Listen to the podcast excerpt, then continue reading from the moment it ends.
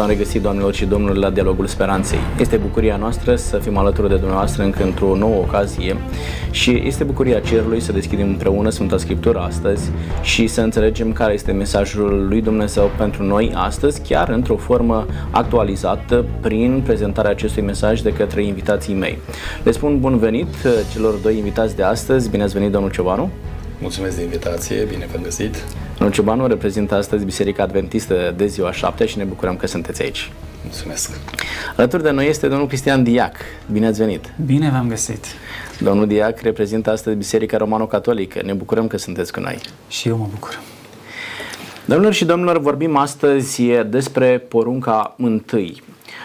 De aici, mai departe, vom avea câteva emisiuni în care vom încerca să deslușim fiecare poruncă, să înțelegem ce vrea Dumnezeu să ne spună, să vedem dacă cele 10 porunci mai sunt de actualitate astăzi, dacă își mai găsesc relevanța în viața noastră și dacă mai are un sens uh, practic să ne aplecăm asupra celor 10 porunci, să le înțelegem și să permitem ca aceste 10 porunci să devină realitate în viața noastră. Chiar mai mult decât atât, unii zic că cele 10 porunci sunt date de Dumnezeu nu ca să le ținem pentru că ar fi prea greu să le îndeplinim. Vreau să vedem lucrul acesta alături de invitații noștri, pentru că sunt oameni care studiază Sfânta Scriptură și știu mai multe decât noi.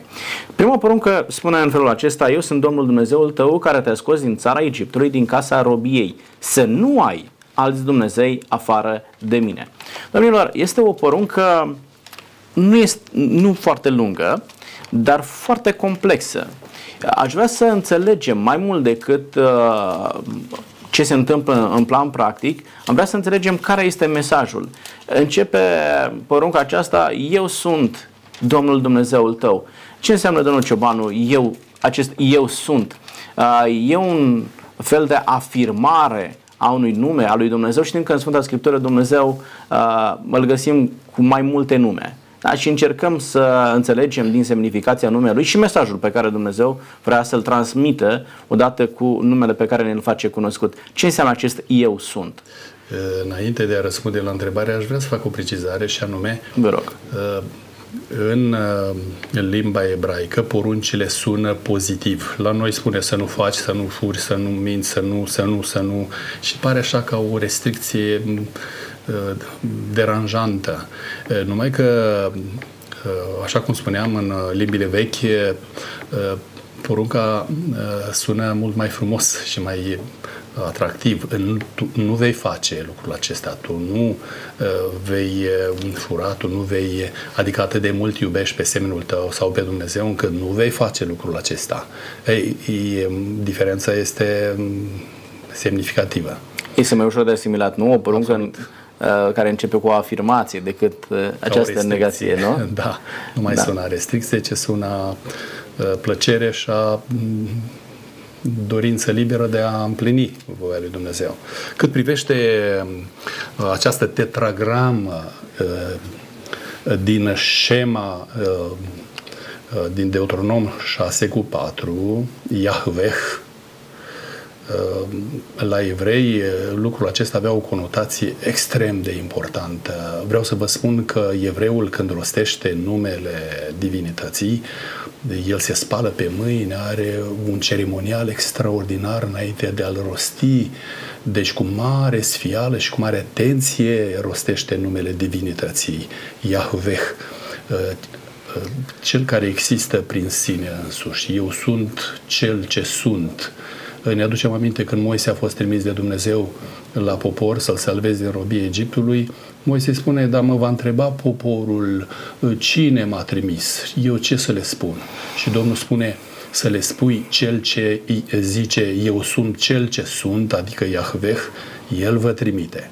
Și apoi urmărim numele acesta și în viața Mântuitorului, pentru că el se identifică cu acest nume, Iahveh, eu sunt în Sfânta Evanghelie după Ioan, la capitolul 8, în discuție cu uh, conducătorii vremii, Mântuitorul le spune, înainte de a fi Avram, eu sunt. Ei au luat pietre să dea în el pentru că i-au deranjat lucrul acesta. Așa că uh, denumirea aceasta, eu sunt, are conotații uh, specifice, arată că el este obârșia, geneza lucrurilor este originea lucrurilor, cel care există prin sine însuși, care are viața neîmprumutată este Yahweh, eu sunt. De aceea porunca spune, eu sunt. Mulțumesc, mulțumesc tare mult pentru explicarea acestui nume lui Dumnezeu. Domnul Diac, de ce ar trebui să mă provoace la a-L primi pe Dumnezeu numele acesta eu sunt? Poate să aibă vreo relevanță uh, pentru mine în sensul de a mă apropia de Dumnezeu? Da, um, așa a spus și domnul Ciobanu, că în acest Dumnezeu își găsește originea tot ceea ce este ființă creată. Practic, pe scara celor trei uh, trepte de ființare, noi vorbim de regnul mineral, animal, vegetal și animal, uh, toate aceste ființări uh, sunt ființări participate. Eu exist în măsura în care mă raportez la existența absolută. Eu nu am o autonomie a existenței mele. Ehm, când Dumnezeu spune despre sine eu sunt, ehm, El de fapt spune că existența Lui este tot una cu esența Lui. Eu fac referire aici la un opuscul pe care l-a scris ehm, în Evul Mediu Toma de Aquino, Sfântul Toma de Aquino, din care se deduce tocmai această idee că la Dumnezeu existența este esență și esența este existență. Uh, cineva care ar auzi această autodefinire a lui Dumnezeu, eu sunt, ar putea instantaneu să întrebe tu ce ești. Pentru că eu, dacă spun despre mine eu sunt, nu ajunge afirmația asta nimănui. Este insuficientă. Trebuie să spun eu sunt om, eu sunt uh, profesor, eu sunt preot, Dumnezeu spune atât eu sunt cel care sunt, adică eu sunt ființa absolută. Și dacă mai există alte ființe, el există în măsura în care eu le-am oferit ființare. Și um, da, a spus bine că această afirmație își găsește ecoul mai ales în um, Evanghelia după Sfântul Ioan, unde Isus Hristos da, recunoaște eu sunt una cu Tatăl. Înainte de a fi Abraham, eu sunt. Uh, și noi am putea spune, da, Dumnezeu este Cel care este, însă totuși Scriptura nu ne lasă la această definiție care este abstractă, metafizică, grea.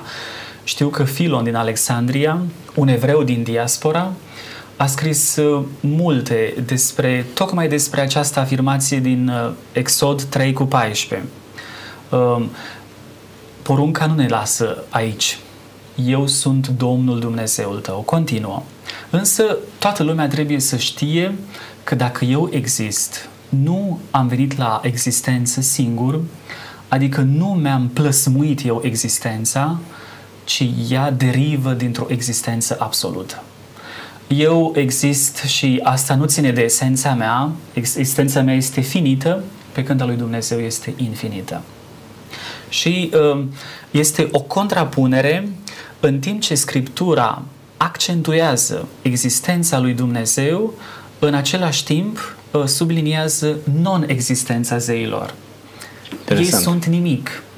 De aceea această uh, contrapoziție, Dumnezeu există, este existența absolută, zei în schimb sunt nimic, sunt doar făptura mâinilor omului. Da. Este foarte interesant ce spuneți și uh, am vreau să subliniez ultima parte pe care ți-ai spus-o și anume în timp ce Dumnezeu ce eu sunt, înseamnă că nu mai sunt alți Dumnezei. Da? Da, și da. automat e o chemare a lui Dumnezeu la singurul Dumnezeu adevărat, la singurul care există, singurul care are viața prin el însuși, pentru că poate pentru noi nu are aceeași relevanță, dar dacă ne gândim contextul în care Dumnezeu spune lucrul acesta, dacă ne gândim la poporul Israel care ieșea dintr-o robie egipteană unde aveam un panteon extrem de generos, în care fiecare își elegea zeul lui, Dumnezeul lui, Dumnezeu le aduce aminte cine este Dumnezeul adevărat, singurul Dumnezeu, da? Uh, și ei ar trebui să se închine, așa cum ar trebui să facă fiecare om și uh, în societatea, societatea contemporană nouă, să se închine singurului Dumnezeu adevărat. Uh, spune mai departe, eu sunt Domnul Dumnezeul tău. Este foarte interesantă exprimarea aceasta. Noi avem fiecare câte un Dumnezeu. Știți că există expresia aceasta, este Dumnezeul meu. Și Dumnezeu spune, eu sunt Domnul Dumnezeul tău. Asta înseamnă că noi avem fiecare Dumnezeul nostru, este câte un Dumnezeu pentru fiecare om? Domnul Ciobanu. Ehm, aș vrea să amintesc un fapt care mă uimește în lumea practică. Unor oameni le rușine de originea lor, că, așa cum spunea Pavel, ne tragem din neam de Dumnezeu. Cum spunea și unul din poeții voștri, le vorbea Pavel pe colinele Areopagului, filozofilor greci. E o demnitate pentru ființa umană să știm că noi suntem de origine divină din Dumnezeu. Dumnezeu este uh, Creatorul și El devine Tatăl nostru. Ideea aceasta poate că în altă ocazie va fi elaborată, dar uh, ne face cinste că Dumnezeu este Dumnezeul nostru și se coboară atât de mult spre mine și spre noi, încât ne permite să ne adresăm Lui ca fiind Tatăl nostru. Și dacă El se prezintă în felul acesta atât de intim, eu sunt Domnul Dumnezeul tău, uh, nu datorită faptului că uh, fiecare are propriul lui Dumnezeu, pentru că există un singur Dumnezeu. Numai că se întâmplă ceva aici, și anume, uh, eu pot să-L aduc pe Dumnezeu în experiența vieții mele, în așa manieră, încât să trăiesc o relație de intimitate perfectă, plină de bucurie și de împlinire. Îi, îi spunea împăratul Darius lui Daniel, prorocul, zice, Dumnezeul tău a putut să te scape Uh, Daniel atât de frumos l-a reprezentat pe Dumnezeul lui, încât Darius a rămas atât de plăcut impresionat cum de Dumnezeul tău e așa de intim pentru tine. A putut Dumnezeul tău? Și Daniel răspunde foarte elocvent, da, Dumnezeul meu a putut. Ce frumos e ca Dumnezeul acesta să fie Dumnezeul meu să-L aduc atât de aproape de sufletul meu, încât eu să trăiesc o părtășie. De fapt, asta e viața de credință. Să trăiesc cu Dumnezeul meu o relație de părtășie ca între un fiu înfiat în familia divină cu Tatăl divin. El creatorul și eu creatura. E minunat lucrul acesta. Da, într-adevăr, însă, vedeți, în același timp, în momentul în care spun Dumnezeul meu și Dumnezeul tău, se creează o disociere între noi fiecare cu Dumnezeul lui. Și Daniel spune, da, Dumnezeul meu. Și Darius zice, Dumnezeul tău a putut. Când spun Dumnezeul meu, poate să uh, reflecte și o anumită intimitate între mine și Dumnezeu. Da? E o apropiere între mine și Dumnezeu. Dar când spun Dumnezeul tău, deja, uh, spun că Dumnezeul tău este altul decât Dumnezeul meu. Iar lucrul acesta ne face să ne separăm unii de ceilalți, fiecare cu Dumnezeul lui. Din nefericire, în societatea contemporană, oamenii gândesc la fel. Și spune, el este de o altă religie, are alt Dumnezeu. Eu sunt de o altă religie, am alt Dumnezeu. Uh, sunteți aici uh, doi reprezentanți a două biserici diferite. Este un, biseric, este un Dumnezeu al Bisericii Catolice, domnul Diac, și este un Dumnezeu al Bisericii uh, Adventiste? Vă rog. Nu, eu nu cred asta. Dacă e să plec de la această afirmație de, care apare în această poruncă, când zice eu sunt Domnul Dumnezeul tău, um, știm că popoarele care înconjurau Israelul erau politeiste și își revendicau, își revendicau cumva proprietatea zeilor. Corect. Uh, și zeii, după aia, aflând din filosofia stoică, uh, erau de fapt uh, personificări ale atribuțiilor pe care le are Dumnezeul adevărat și erau folosiți zei în funcție de nevoile popoare, popoarelor. Că erau în război, aveau nevoie de un zeu uh, al războiului. Că um, aveau calamități, trebuia să fie un, război, un zeu al ploii și așa mai departe. Aici, cred că din punct de vedere obiectiv, Dumnezeul lui Israel este Dumnezeul oricărui popor, indiferent de ce cultură, de ce religie are, însă nu și subiectiv. Pentru că, subiectiv, da, evreul putea să spună este Dumnezeul nostru. Este și al vostru în planul metafizic, pentru că El pe toate le-a creat, că voi conștientizați sau nu acest lucru este și al vostru, însă în planul intervenției sau auto, al autocomunicării, Dumnezeu este al nostru pentru că nouă ne-a făcut ceva anume. Cât privește acum bisericile noastre, noi știm, ne numim toate biserici creștine. Uh, atâta vreme cât avem același Domn și Mântuitor în mijlocul nostru, Isus Hristos, și recunoaștem mântuirea noastră prin unica jertfă a lui Isus, prin învierea lui din morți, um, aș îndrăzni să spun atunci când mărturisim că Dumnezeu este Tatăl, Fiul și Duhul Sfânt uh, într-o unică operă salvatoare, atunci suntem în planul acesta al teologiei, vreau să zic teologie și nu cristologie sau pneumatologie. Teologie de la Teos, Dumnezeu, cristologie, Hristos, pneumatologie, Duhul Sfânt, acolo suntem pe același teren și stăm la aceeași masă. Da. da. Mulțumesc tare mult pentru ceea ce a subliniat dumneavoastră, însă aș vrea în același timp să, să mergem mai departe.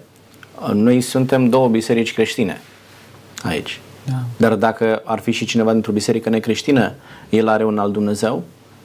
Putem face separarea aceasta? Tu nu ești creștin, stai acolo, noi suntem la o altă masă? Domnul Cevanu.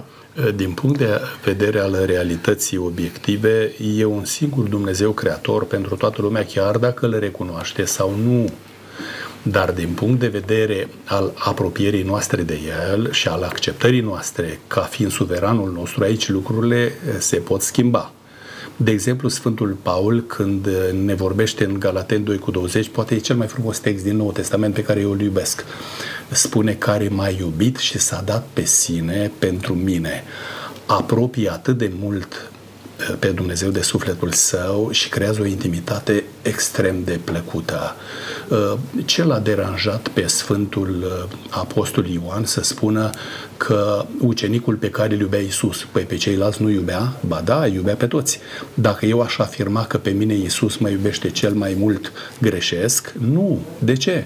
Pentru că eu simt din experiența mea cu El că și pe mine mă iubește cel mai mult. Dar dacă tu spui că pe tine te iubește cel mai mult, greșești? Nu. Pentru că o spui din punctul tău de vedere. Așa că Dumnezeu poate fi Dumnezeul vieții noastre a tuturor atunci când îl acceptăm, cu toate că El plouă și peste unii și pe alții dă binecuvântări tuturor. Deci Dumnezeu ia formă diferită în mintea noastră, da? Dar pentru toți este același Dumnezeu. Percepția subiectivă, da, care da. poate să fie mereu diferită de la persoană la persoană um, și percepția, adică sau uh, adevărul obiectiv că Dumnezeu, fiind creator, El este al tuturor. Da. Fără nicio discuție. Doar în același timp uh, vreau pentru cei care nu urmăresc să fie un lucru clar, Dumnezeu este același Dumnezeu pentru toată lumea, indiferent de biserica din care faci parte, indiferent că ești creștin sau necreștin, iar conștientizarea acestui fapt trebuie să ridice responsabilitatea noastră la nivel uh, relațional. Pentru că atâta timp când vom conștientiza că este același Dumnezeu pentru fiecare om, vom aprecia și vom respecta mult mai mult pe semenul nostru, știind că indiferent de religia din care vine, indiferent de zona geografică din care vine, este fratele nostru, pentru că împreună avem același tată.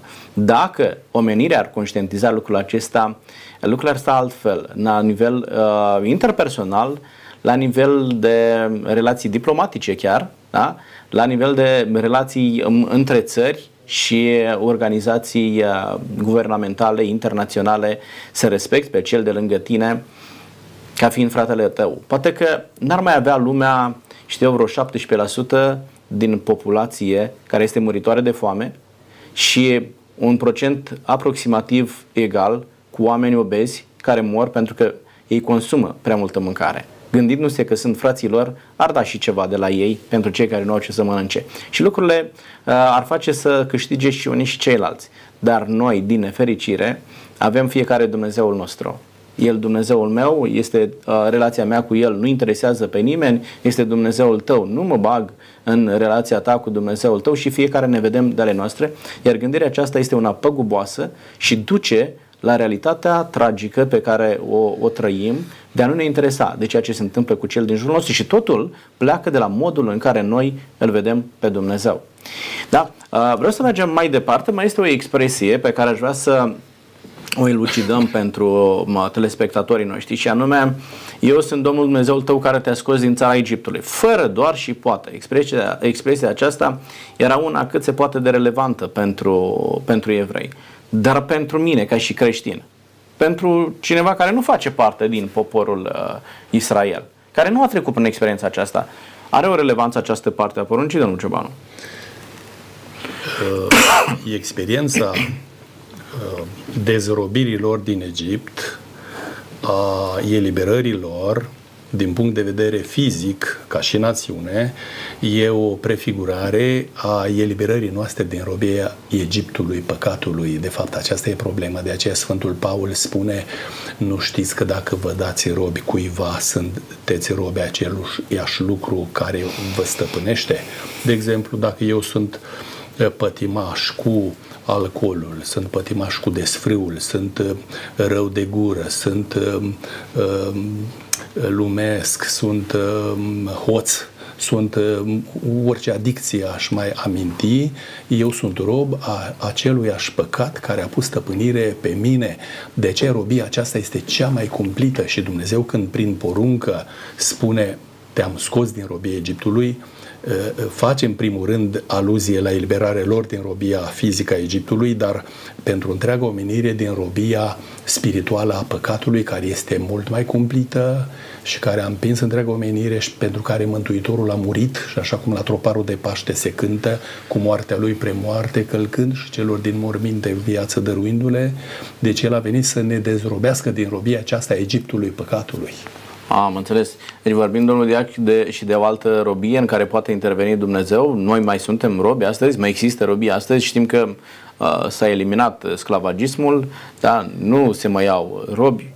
Uh, tocmai nu... a spus bine domnul Ciobanu, uh, din punct de vedere istoric, evenimentul în facticitatea lui nu mai are relevanță pentru noi. S-a întâmplat de mult, uh, da, a fost eliberat un popor Uh, și Egiptul, la fel ca țară, poate să nu însemne nimic pentru un australian. Uh, dar, în măsura în care Egiptul devine tipologie, imagine pentru orice loc în care eu experimentez sclavia, în orice formă ar, ar fi ea și ați enumerat mai multe, o sclavie spirituală, sclavia păcatului, uh, Egiptul uh, supraviețuiește și Dumnezeu uh, intervine și El operează tocmai același act eliberator. Uh, avem noi în, uh, între imnurile noastre la Paști, acolo uh, te simți interpelat când citești la breviar Voi ce ați părăsit Egiptul și a lui robie cruntă, vă invită astăzi mielul la ospățul său de nuntă. Adică și creștinul recapitulează spiritual această trecere de la sclavie la libertate, de la Egipt la țara promisă. Și văzând lucrurile în cheie spirituală, vorbim de o relevanță. În, în, în sens strict istoric nu mai este nimic. Nu mai are nicio relevanță. Tocmai. Bun, să înțelegem că Dumnezeu ne conștientizează că adevărata libertate nu poți avea decât atunci când te închini adevăratului Dumnezeu. Da? Și zice Hristos la un moment dat, veți cunoaște adevărul și adevărul acesta vă va face slobozi. Uh, voiam să vă întreb un alt lucru. Uh, am văzut că vreți să spuneți ceva și, și vă rog să nu vă uitați ideea. În momentul în care suntem în robia aceasta a păcatului, atunci când uh, evreii erau în robia Egiptului, am văzut că inițiativa aparținut lui Dumnezeu. Se întâmplă la fel și în robia păcatului? Vă rog, domnul Deac. Tocmai am vrut să scot în evidență că atunci, în Egipt, cel care a săvârșit eliberarea a fost Dumnezeu. Adică un istoric, oricât de profan ar fi el, n-ar trebui să se piardă în explicații cum că a fost vorba de un determinism, că așa au fost conjuncturile politice, că uh, era firesc să fie așa ca un efect și cauză și efect. Nu, nu avem cum să uh, consimțim la o asemenea explicație eu te-am eliberat din țara Egiptului. Adică evreul e conștient că el a fost eliberat și nu că s-a eliberat el pe sine. Nu că a devenit deodată puternic și faraonul trebuia să se elibereze de ei. Uh, și acest lucru se întâmplă și în viața creștină. Creștinul este liber pentru că cineva l-a eliberat.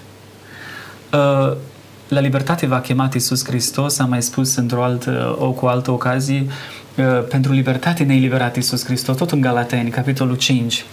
Uh, deci cineva mă eliberează mai întâi ca eu să-mi declar libertatea. Nu eu cu forțele mele, cu capacitățile mele, mă port spre adevărată libertate, ci Dumnezeu în mine, prin Isus Hristos. Reușește da. să producă această eliberare.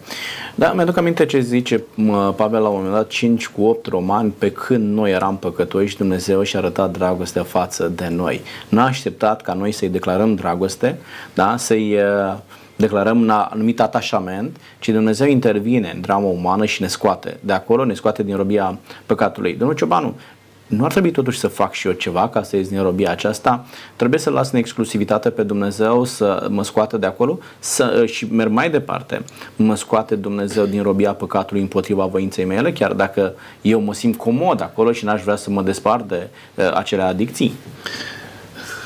Aici poate surveni o dramă care ar trebui să ne înspăimânte, și anume, dacă citim în istoria poporului evreu din vechime, vom vedea că de câteva ori ei și-au ales căpetenii să se întoarcă înapoi în Egipt. Nu le-a mai convenit libertatea. Ori aici gândesc eu că apare o dramă teribilă, și anume să nu prețuiești libertatea la care te cheamă Dumnezeu și să te întorci în robie. E cumplit lucrul acesta. Uh, ne gândim la Petru când îngerul l-a deșteptat în închisoare pentru că era legat să fie a doua zi judecat și condamnat. Îngerul l-a lovit în coastă și a spus scoală-te și mergi după mine. Petru încă era buimăcit, o fi realitate, o fi uh, vis, da, trecând de a doua strajă, trecând de a treia, de a patra până în poarta cetății și în, ieșind în cetate, îngerul a dispărut de lângă el. Și Petru s-a uitat în toate părțile și a dat seama că a intervenit Dumnezeu să-l salveze. Acum, problema e dacă Petru ar fi spus m-a eliberat îngerul, dar eh, ce să fac acum dacă m-a părăsit? Să mă întorc înapoi de unde am venit. Ei, Petru avea acum posibilitatea să aleagă și a ales libertatea să plece în libertate, că Dumnezeu mă cheamă la libertate, mi oferă condițiile, plătește prețul răscumpărării mele, dar dacă eu nu apreciez libertatea, dacă eu nu aleg să rămân în libertate și să trăiesc frumos libertatea aceasta, s-ar putea să fiu în cea mai aspră robie. Spuneau conducătorii religioși pe vremea Domnului Hristos, doar nu știi și noi orbi. Și Mântuitorul spune, tocmai de aceea păcatul vostru rămâne pentru că voi credeți că nu sunteți orbi și uh, rămâneți în orbire. Ori asta e primejdea pentru sufletul meu. Eu să nu-mi dau seama că de fapt îmi place robia. Am citit o experiență a unui tânăr din al doilea război mondial din Argentina, timp de 8 ani de zile a stat într-o cușcă de lei în grădina zoologică. De ce? L-a rugat pe uh, vărul lui, care era șeful uh, parcului, să-l uh, ascundă acolo și să nu meargă pe front. Și a făcut-o pentru el. Și acolo s-a obișnuit cu viața din cușcă și când s-a terminat războiul și l-a invitat să meargă afară în libertate, a spus nu, eu uh, rămân aici, e bine aici. Observați, deci asta e marea dramă, să ne obișnuim atât de mult cu lumea păcatului încât să ne placă să rămânem în păcat să rugăm pe Domnul să ne ajute să facem deosebire dintre libertatea pe care ne oferă Dumnezeu, să o prețuim și să nu ne mai întoarcem în robie. Mulțumesc tare mult. Deci omul este foarte adaptabil, da? Se adaptează la orice condiții de trai și ar prefera să trăiască în această cușcă a păcatului decât să fie eliberat prin adevărul lui Isus Hristos și, așa cum a spus dumneavoastră, e nevoie și de participarea omului la această eliberare. Dumnezeu nu te eliberează împotriva voinței tale. Niciodată Dumnezeu nu intră cu bocanci în viața noastră, ci lasă ca noi să realizăm că avem nevoie de această eliberare și să ne dăm acordul uh, pentru intervenția lui Dumnezeu în viața noastră. Domnilor, mergem mai departe și porunca zice să nu ai alți Dumnezei afară de mine. Domnul Diac, sunt mai mulți Dumnezei? Am spus de la început că este unul singur. De ce spune Dumnezeu să nu ai alți Dumnezei? O spune doar în contextul acesta în care ei au ieșit din robia egipteană și au avut și această ispită de a cocheta cu acel panteon sau mai este relevant și pentru noi astăzi? Există și alți Dumnezei? Uh, da, la prima impresie, textul parcă lasă să înțeleagă ar fi mai mulți Dumnezei. Uh, din moment ce sunt menționați aici, este folosit pluralul. Uh, dar textele sacre uh, ne ajută să vedem ce înțeles are această expresie. Pentru că și în Psalmul 115 se descrie atât de bine um, oamenii au făurit tot felul de zeități cu aur și argint. Uh, zeitățile sunt lucrarea mâinilor omului. Uh, ce pot să facă? Au gură și nu vorbesc, au ochi și nu pot să vadă. Și uh, se termină acolo ideea ca ei vor fi cei care i-au făcut. Adică nimic.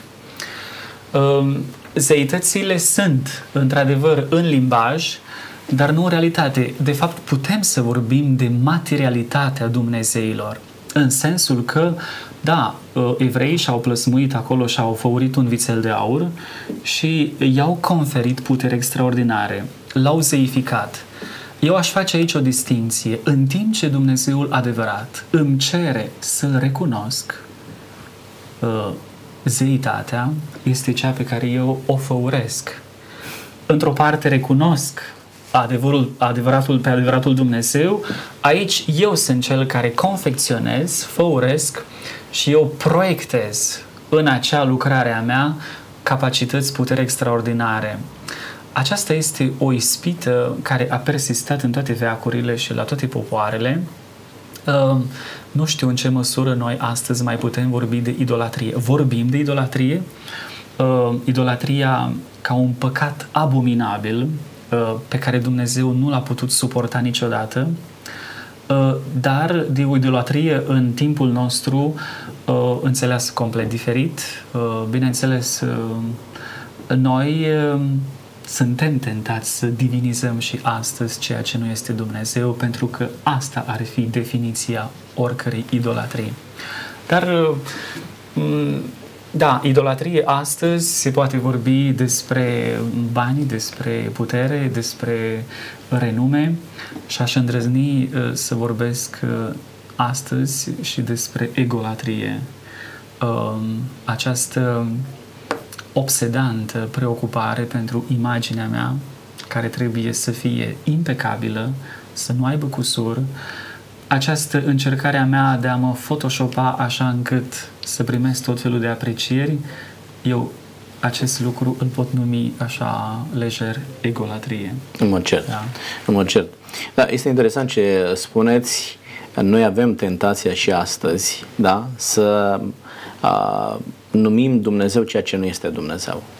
A, idolatria, ați spus, este un păcat abominabil și sunt de acord cu lucrul acesta. Uitați-vă că astăzi încercăm să folosim uh, termenul acesta chiar într-un sens pozitiv atunci când faci o declarație de dragoste. Da? Știi. Și da, se, se folosește uh, am idolatrizat-o sau o idolatrizez. Sau uh, idolul da, meu. Este idolul meu și așa da, mai departe. Da. Da, da. Uh, poate că uneori nici nu înțelegem sensul și uh, greutatea unui astfel de termen. E întrebare pentru dumneavoastră, domnul Ciobanu, creștinii, care au, indiferent de denominațiunea da, din care fac parte. Creștinii. Totuși, este o, creștinism o religie monoteistă. Putem vorbi de alți zei, de alți Dumnezei. Dar monoteismul înseamnă credința într-un singur Dumnezeu. Au creștinii și alți zei? Sau uh, nu te mai numești creștin? E o contradicție de, de termen, nu? Să fii creștin, dar să ai și alți Dumnezei. Spunea Domnul în vechime poporului său, dureros a ajuns idolul o povară pentru vita obosită, pentru că ei își șcărau idolii pe spinarea unui măgar, unui animal de povară și așa mai departe. Acum, idolii moderni, cum spunea colegul meu de platou, sunt mult mai periculoși și văd eu. Chiar dacă noi, ca și creștini, suntem monoteiști, adică unii ne învinuiesc că noi avem trei Dumnezei, și eu spun nu, un singur Dumnezeu, o singură esență a Dumnezeirii manifestată în trei postaze, Tatăl, Fiul și Duhul Sfânt. Asta e o taină, că nu putem noi descifra, e altă problemă. Și niciodată nu vom putea descifra taina Dumnezeirii, nici să nu ne prea trecem cu mintea că ne depășește lucrul acesta. Acceptăm această formă a divinității manifestată în trei postaze. Și acum revenim la ideea aceasta idolii moderni, cum spunea uh, colegul meu, uh, pot fi hoția, pot fi, eu știu, um, serviciul meu, banii, um, alte um, realizări materiale sau uh, spirituale pe care eu le am și devin uh, atât de periculoși încât, spunea Domnul, poporul meu își poartă idolii în inimă. Acum noi mai purtăm pe spinarea animalului obosit, dar îi purtăm în inimile noastre. Și e mult mai, eu sunt mai deștept decât el, eu sunt mai înțelept decât el, eu sunt mai bogat decât el, eu sunt mai influent, eu sunt mai... Și atunci când egolatria, cum spunea colegul meu, apare în sufletul meu, mă împinge spre un fel de uh, zeități moderne foarte periculoase, deși poate noi credem că ne închinăm unui singur Dumnezeu dar realitatea poate trăda altceva. De ce e bine să ne verificăm mereu și mereu cum stăm noi în relația față de unicul Dumnezeu căruia merită să-i aducem închinarea și ascultarea noastră de plină. Bun, pentru cei care poate nu sunt atât de obișnuiți cu zona aceasta religioasă, de ce numiți dumneavoastră idol banul? Pentru că nu s-au și mă închin înaintea banului. De ce numiți dumneavoastră uh, lucrurile personale ca să poată deveni uh, un idol? Nu mă închin înaintea acelor lucruri. Ce vreți să transmiteți prin lucrul acesta, prin ceea ce spuneți dumneavoastră că ar putea deveni idol sau Dumnezei uh, lucrurile acestea materiale? Vă rog, domnul Diac și imediat da. domnul Ciobanu. Atunci când noi spunem că banul poate deveni un Dumnezeu sau un idol, de fapt noi avem în vedere un lucru, că omul își investește toate capacitățile, își dedică tot timpul, el își uh, canalizează toate energiile în direcția obținerii banului, manevrării lui, așa încât Dumnezeu nu atât că este eclipsat, el este practic înlăturat cu totul din viață. Noi spunem că banul devine idol atunci când constatăm că el a devenit pentru un om sau pentru o categorie de oameni valoare absolută, uh, indubitabilă. Atunci când tu cauți să te descurci, când cauți să-ți determini viața sub orice formă și sub aspectul sănătății, al impozanței, al uh, înaintării pe scara profesională, prin intermediul banului, fără ca să ai o minimă referință la Dumnezeu, ba din potrivă, rațional îl excluzi ca fiind inutil, atunci tu ai erijat banul în Dumnezeu. Uh, și avem asemenea uh, indivizi, asemenea personaje în societate în care, da, spun, domnule, totul depinde de bani. Banul este totul. Ei, când tu folosești afirmația asta, bineînțeles că Dumnezeu este declasat.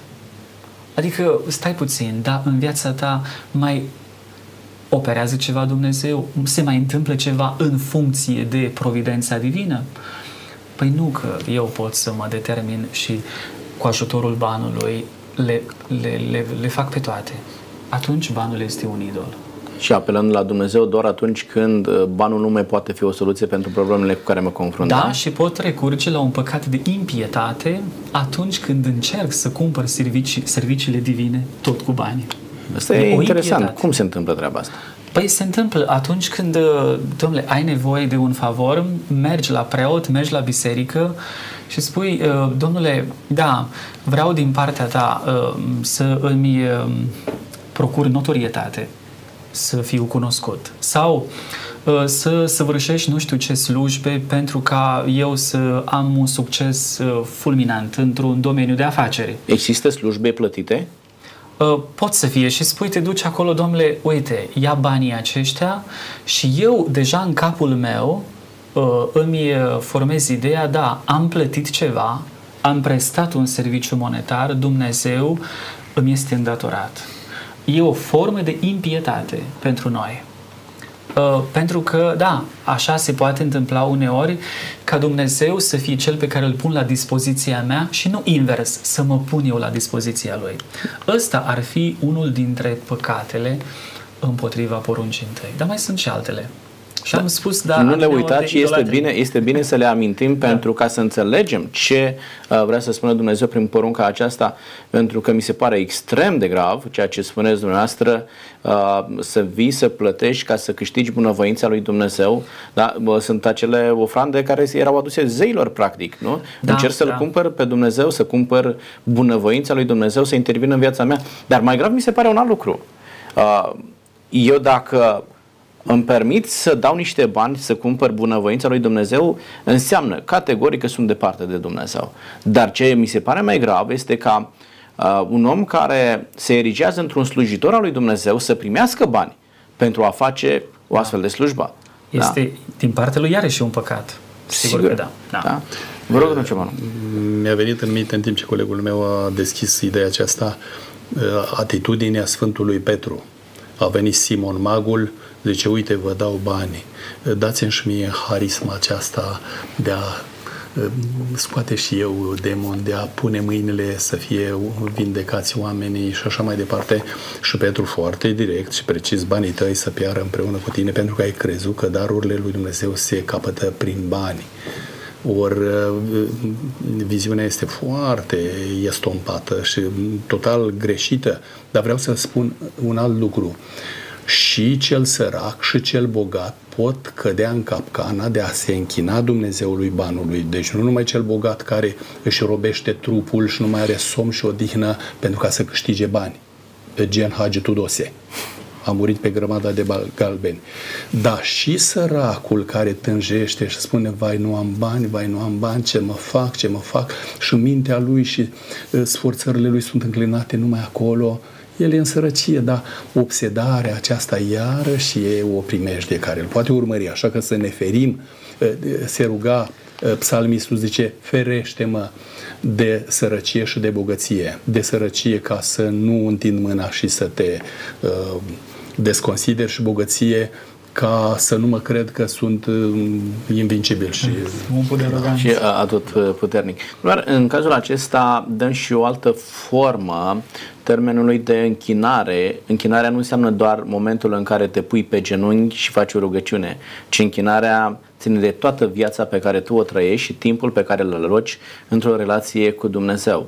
În momentul în care aloci mai mult timp oricărui fenomen, obiect sau persoană, nu face altceva decât să îți procuri, da, cu ghilimele de rigoare, un alt Dumnezeu decât acel Dumnezeu adevărat care îi spune eu sunt Domnul Dumnezeul tău, să nu ai alți Dumnezei afară de mine. Domnul Deac, de ce cere Dumnezeu această exclusivitate și nu permite să am și alți Dumnezei? Adică mă închin și ție, Doamne, că m-ai scos din țara Egiptului, Egiptul acesta al păcatului, dar lasă-mă să mai am și alți Dumnezei. De ce vrea Dumnezeu uh, această exclusivitate? E un soi de posesivitate a lui Dumnezeu? Uh, tocmai am spus că Dumnezeu vrea să mă ferească pe mine, să mă protejeze de tot felul de plăsmuiri himerice. În sensul că El uh, îmi spune nu trebuie să te ghidezi după închipuirile tale, care pot să fie atât de irealiste încât tu să crezi că într-un vultur, într-un animal, într-un element cosmic cum e soarele, găsești tot sensul și toată orientarea vieții tale. Uh, e posesivitatea în sensul acela, Dumnezeu spune uh, în multe locuri din Scriptură, El este gelos uh, și înțeleg această gelozie, da, eu vă iubesc ca Dumnezeu și numai eu vă iubesc, ceilalți doar în iluzia voastră vă iubesc, dar nu realitate. Și doi, aș vrea în același timp ca voi numai pe mine să mă iubiți și nu pe alții. Adică e singurul care mă iubește și e singurul pe care vrea să-l iubesc. Deci din ambele. Uh, de ce Dumnezeu nu se simte concurat de niciun zeu? Pentru că afirmă Cartea Sfântă în repetate rânduri, ceilalți uh, sunt da, uh, lucrarea mâinilor omului, nu există nicăieri, există în închinarea oamenilor. Da, omul are această ispită permanentă de a-și proiecta zei materiale. Și, uh, nu știu, ispita nu este, să spunem, acum una a modernismului nostru european. Putem să vedem asta în Africa, acolo unde găsim animism, unde găsim religii primitive și oameni pe care nu poți să-i desprinzi de credințele astea vechi.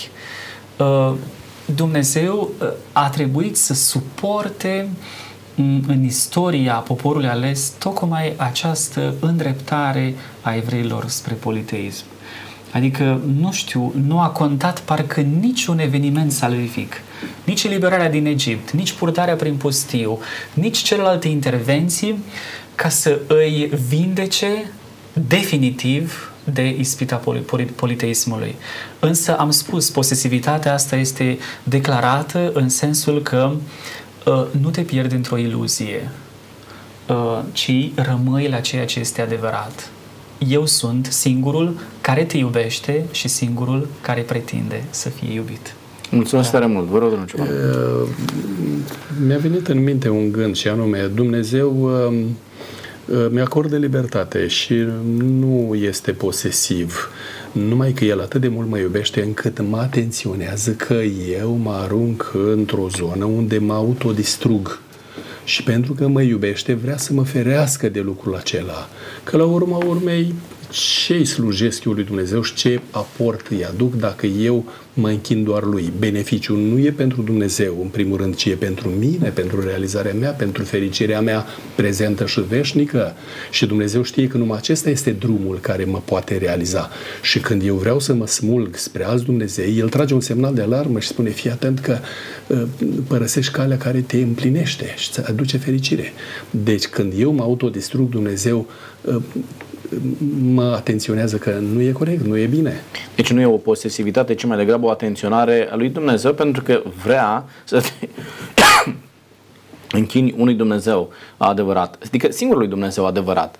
Uh, ați permite să te închini și altui Dumnezeu înseamnă ca Dumnezeu să-ți permită să trăiești într-o minciună, ceea ce Dumnezeu nu va face lucrul acesta niciodată. Domnilor, suntem pe final de emisiune, mai avem 4 minute. Este ultima dumneavoastră intervenție. Vreau să închidem despre porunca aceasta, spune să nu ai alți Dumnezei afară de mine, încheie porunca aceasta. Eu te-am, de ce? Pentru că eu te-am scos din țara Egiptului. Faptul că Dumnezeu ne aduce aminte totdeauna că ne-a scos din țara Egiptului este cumva a, un fel de convingere a lui Dumnezeu să-L primesc, mă face Dumnezeu să mă simt dator prin ceea ce a făcut pentru mine, domnul Diac. De aceea ar trebui să mă închin Dumnezeului acestuia? Mie mi-a plăcut, nu mi-a plăcut, de fapt, am rămas stupefiat la un gând pe care l-a rostit un cancelar german și anume el a spus pentru timpurile noastre.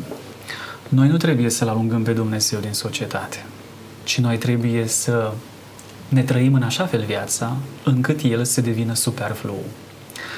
De fapt, nu este problema cea mai mare a noastră, a europenilor aici, câți Dumnezei avem, dacă sunt idoli, dacă sunt statui. Da, e idolatria în sensul în care am vorbit cu Banu așa, dar mai degrabă este această descotorosire de Dumnezeu, acest indiferentism care pleacă și de la un materialism practic și cred că aici este tot păcatul nostru, ca să gândesc acum colectiv, vis-a-vis de prima poruncă a lui Dumnezeu. Da, Dumnezeu vrea să-mi spună cu eliberare din regime, deci sunt o sumedenie de acte salvifice pe care El tot le face în favoarea mea și El este nevoit, să spunem așa în ghilimele, să constate cât sunt eu de indiferent astăzi la tot ceea ce El lucrează pentru mine. Mulțumesc! Mulțumesc tare mult pentru prezența dumneavoastră și pentru răspunsurile din această emisiune. Domnul Cebanu, care este motivația corectă pentru care ar trebui să-L aleg pe Dumnezeul acesta? Pentru că m-a scos din Egipt? Știți, când m-am căsătorit, vorbesc așa neautentic, dar mă folosesc de imaginea aceasta. N-am urmărit ca soția mea să aibă bani, să aibă titluri, să aibă avere, să aibă da? ci eu am urmărit un caracter care să mă iubească, care să mă ajute să fiu împlinit. Depinde ce urmăresc.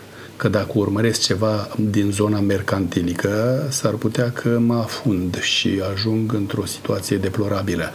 Eu pe Dumnezeu nu-L iubesc pentru că îmi rezolvă examenele, mă, îi ajută pe copii în viață să reușească și așa mai departe. Ci chiar dacă Dumnezeu, cum spunea profetul Hagai, Ageu, dacă n-ar mai fi boi în grajduri, dacă uh, smochinuri n-ar mai rodi, dacă ar fi uscăciune și moarte, eu tot îl voi iubi pe Dumnezeul meu, pentru că nu pot face altfel. Aceasta este adevărata uh, uh, motivație a dragostei pentru Dumnezeul meu, o motivație corectă, sinceră și celelalte vor veni pe deasupra. Mulțumesc tare mult pentru răspunsul dumneavoastră și pentru prezența în emisiune. Dumnezeu ne amintește mereu că ne-a scos din țara Egiptului și în momentul în care uităm istoria aceasta, suntem condamnați să o retrăim. Da. Doamnelor și domnilor, vă mulțumesc că ați fost alături de noi. Iată vestea bună pe care ne-o descoperă Dumnezeu astăzi. Avem un Dumnezeu viu, un Dumnezeu căruia îi pasă de noi, un Dumnezeu care intervine în drama noastră ori de câte ori este nevoie și un Dumnezeu la care putem apela atunci când vedem că nu mai avem nicio soluție la problemele noastre. De aceea, pentru timpul care ne stă înainte, bucurați-vă de prezența acestui Dumnezeu în viața dumneavoastră până ne vedem data viitoare. Numai bine!